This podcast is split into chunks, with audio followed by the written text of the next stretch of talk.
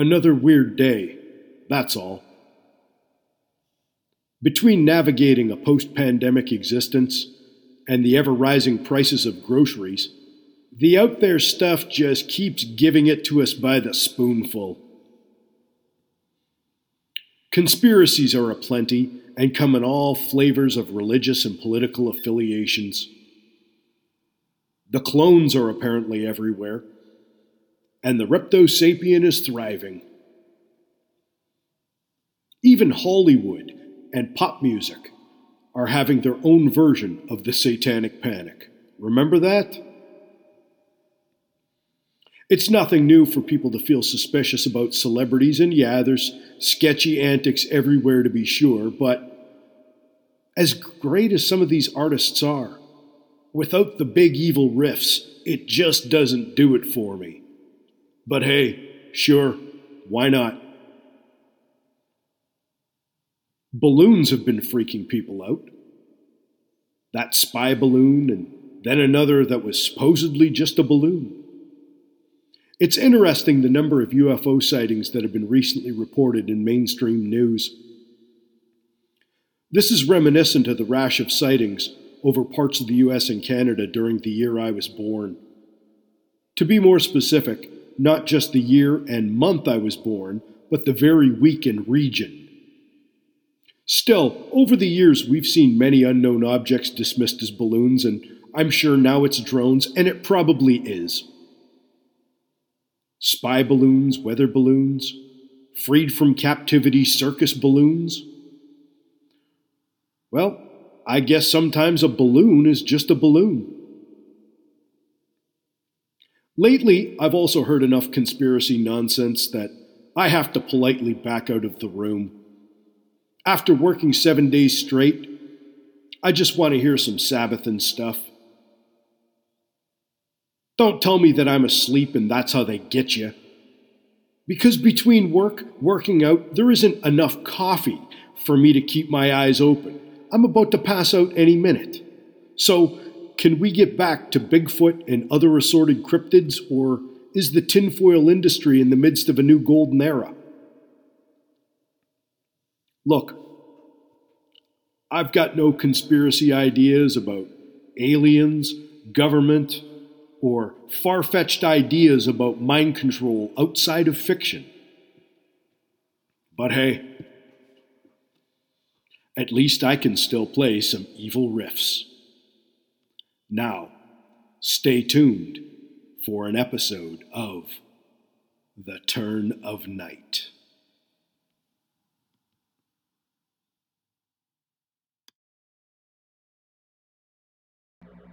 Welcome to the turn of night.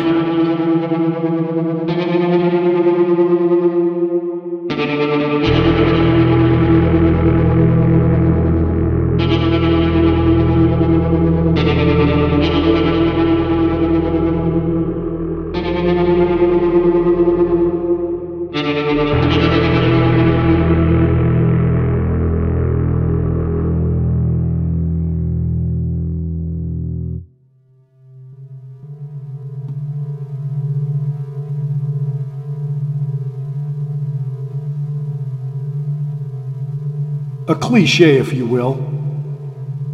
As if on cue, the metal gate creaked when opened. Unfazed, I walked up to the front door and knocked. I was invited in, not by a ghastly looking butler, but by an enthusiastic young lady who smiled and motioned for me to come in.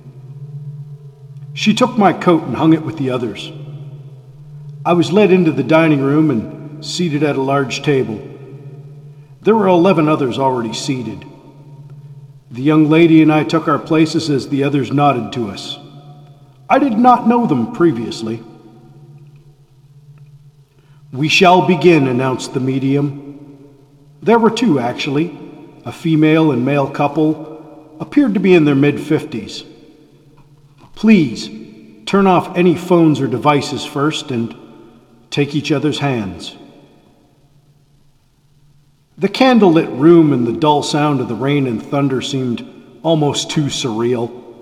I was certain this was all a show, a theatrical evening planned out for nights such as this. The female medium began her invitation to the spirit of the house's original owner. It was the standard parlor routine, and for the next few minutes seemed to live up to the TV movie screen stereotype. After a few minutes, my hands were beginning to feel numb. I assumed from their position on the table. Everyone at once, including me, seemed to tense up. The medium's voice began to quiver. Her partner urged everyone to stay calm. Her invocation contained the word memento, and it had struck a chord within me. Olim memenis, I could hear some of the others speaking in whispers, one of them saying it was Latin for remember the past. I felt empty for a moment and as if I had left for a split second. The lightning outside lit up the room, and then suddenly the tension was gone. Still, the uneasy feeling was there. I somehow chalked that up to the mediums and the host doing their job, but I felt as though I had learned something that I had already known. I turned to the young lady who initially greeted me. She smiled and seemed entertained by this performance. The mediums concluded that the seance was over and that spirits were in fact present. Everyone seemed to have enjoyed this act. I could hear a thumping sound surely from somewhere within this old house. But I dismissed it. The young lady and others were handed drinks by our host. I could see them almost glowing. I was handed a drink and sipped on it. The conversations ranged from spirituality to real estate, community news to nationwide sports. Funny how I heard all of that at once but I must admit, my senses were feeling sharper than they'd been in some time. Or so I thought. The others in the room gave off an air of calmness, and I appreciated the ease of conversation. The mediums at one point did become serious and insisted that something was here among us. The female looked at me and then to her partner. Admitting a certain level of theatricality, they assured everyone that they were quite experienced in paranormal matters. Perhaps they did have a certain intuition about this. In fact, I know they did. They awkwardly looked at me when we spoke, even in a group. I had gone to the kitchen to get a glass of water, and on returning, I checked myself in the hall mirror. I swear that I saw a dark silhouette with piercing white eyes instead of my own reflection. Startled, I blinked and then saw myself in the mirror. I rejoined the party, yet something still seemed off. I was not afraid and felt as though I'd never be afraid of anything on this earth again. But why? Two hours later, after more drinks and conversation, the guests would leave including the mediums. As I walked to the street, a flash of lightning lit up the sky once again. I caught my reflection in a car window. The dark figure had returned. It was me.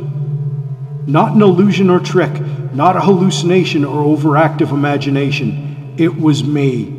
I remember now.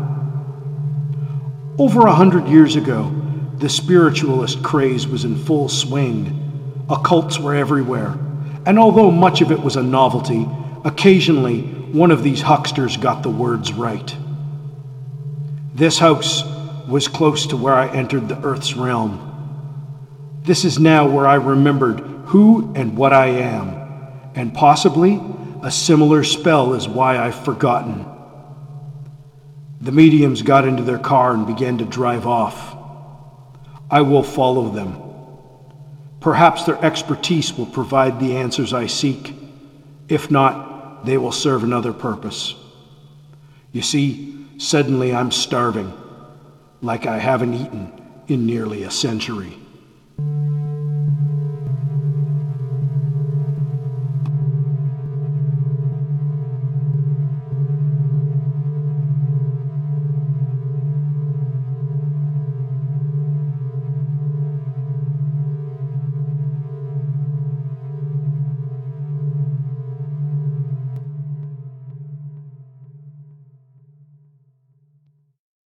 The lights are on as the evening shadows are creeping in. Hopefully, you won't get caught in the turn of night.